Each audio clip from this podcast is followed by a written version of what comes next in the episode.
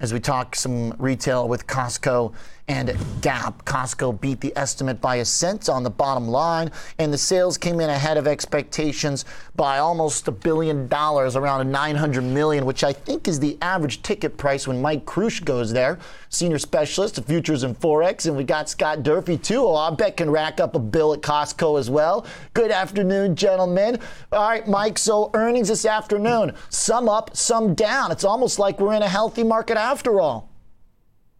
Yeah, there's a fairness, it would appear, that um, was for whatever reason grossly misunderstood on Walmart Target Day. We could maybe call day zero. Um, there was this notion that Walmart and Target collectively meant the death of the consumer, which was a silly notion, but it was a notion that prevailed for a few days. And now we're sort of seeing that the good actor retailers can succeed, and the bad actor retailers are bad actor retailers. Retailers retail is rife with flash in the pan retail establishments that simply are moving slowly toward death. And we're getting a better signal of who those guys are versus the ones who are in thrive mode. But Costco reported, it appears, they're out.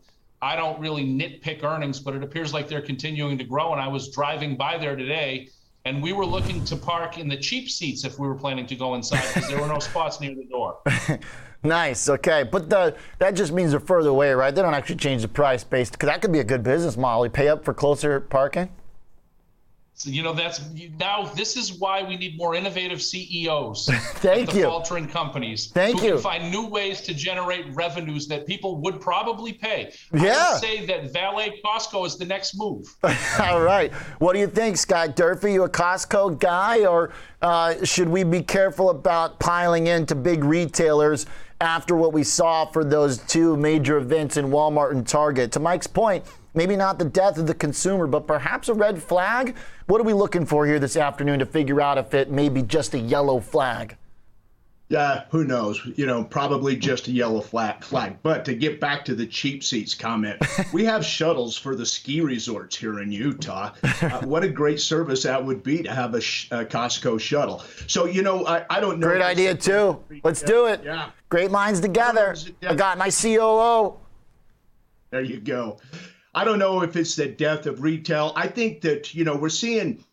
Well, here's the thing we can't say Costco is apples to apples comparisons to most of retail, right? Costco does, and Mike used the word good actors and bad actors. This is part of the reason that Costco could be one of those good actors is the way that they manage. You know, they have fewer choices they have a built in clientele that feels an obligation to at least make back or save the amount of money that they have paid for their annual membership, which incidentally will be going up.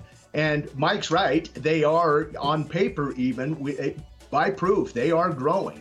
And so, you know, Costco's in a, a bit of a unique, I, I think maybe set apart slightly from the rest of retail. I think that they have a very uh, almost recession proof uh, uh, um, model in place here. And, and so if we start moving into that, which, you know, we still may, and if we move into that, I think Costco's set pretty well for those types of things. So, mm. you know, we're seeing today, uh, you know, an uptick. I, I, you know, after hours, actually, the, uh, you know, the price is kind of just trading sideways on this news, uh, down a little bit, up a little bit, down. Uh, yeah, probably more than you'd think right now, but uh, we'll see how it settles out towards the end of the night and opening tomorrow. And the comp sales, 16%. Pretty sure that's like well ahead of what analysts thought yeah. they were going to do. Uh, they uh, the estimate I see was for 11%, including uh, the gas. Uh, and currencies, excluding the fuel, nine and a half. So, I mean, that's a good beat, uh, uh, Mike. Shouldn't this revive some of that bullishness? What are we kind of looking for here tomorrow to see? As a test of where the market is. Um, uh, sentiment lies in terms of these retailers because it's all over the place. I mean, look at the Dollar Tree move, right? Gap down, breakdown, gap up takes it all back. It's like the market has no clue what to do with these companies right now.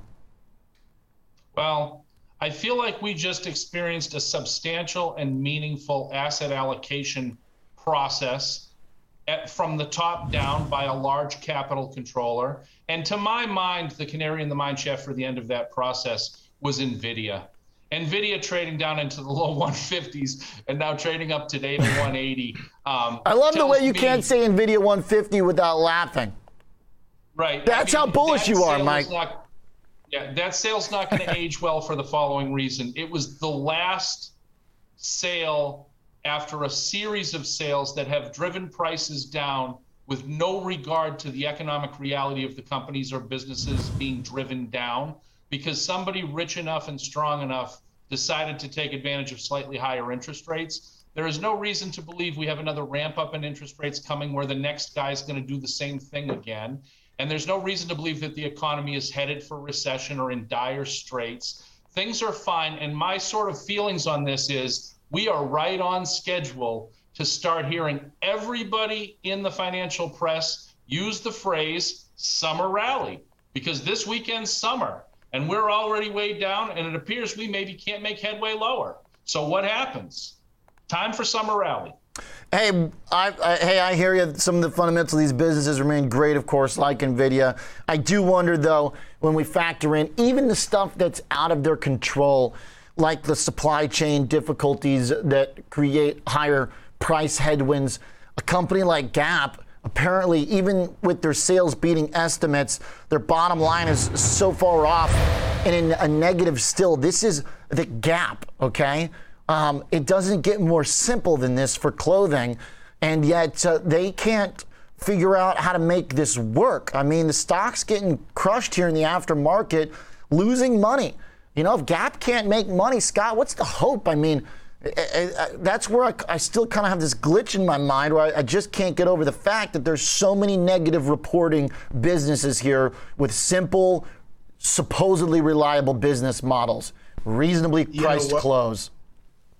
Yeah, you know what, Oliver? I think there may be a business consolidation taking place, right? I, I, is there room enough for all of these competitors in the same space?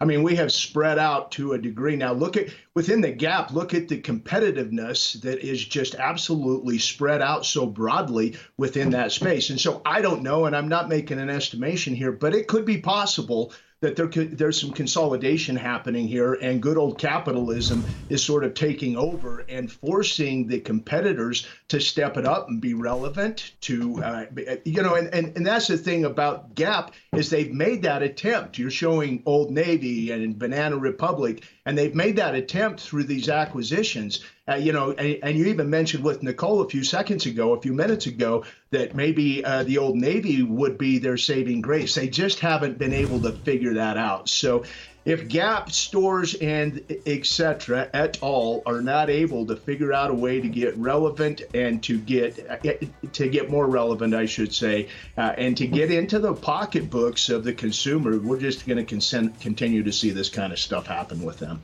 Okay, uh, we've uh, got a little bit uh, less than a minute left. Mike, I'll give you our closing comment before inflation tomorrow. How confident should bulls be, even if the fundamentals here in NVIDIA and other businesses like Costco look strong? What if that number comes in hot? Does it all go out the window? Sure. Prices fluctuate. There's no reason if you were not buying things lower because you know what you're doing or at least are doing what you intend to do to start chasing them up here and get pulled into the market. Establish a plan, but understand the backdrop may very well be that the bottom is in or a real bottom is forming, which doesn't mean rush out and buy everything. It means when things you like that are good go down in price, you use that to your advantage to get them at a better price like consumers do. You know what consumers do at old navy? They go buy they go there to buy all the zero profit stuff because it costs two bucks.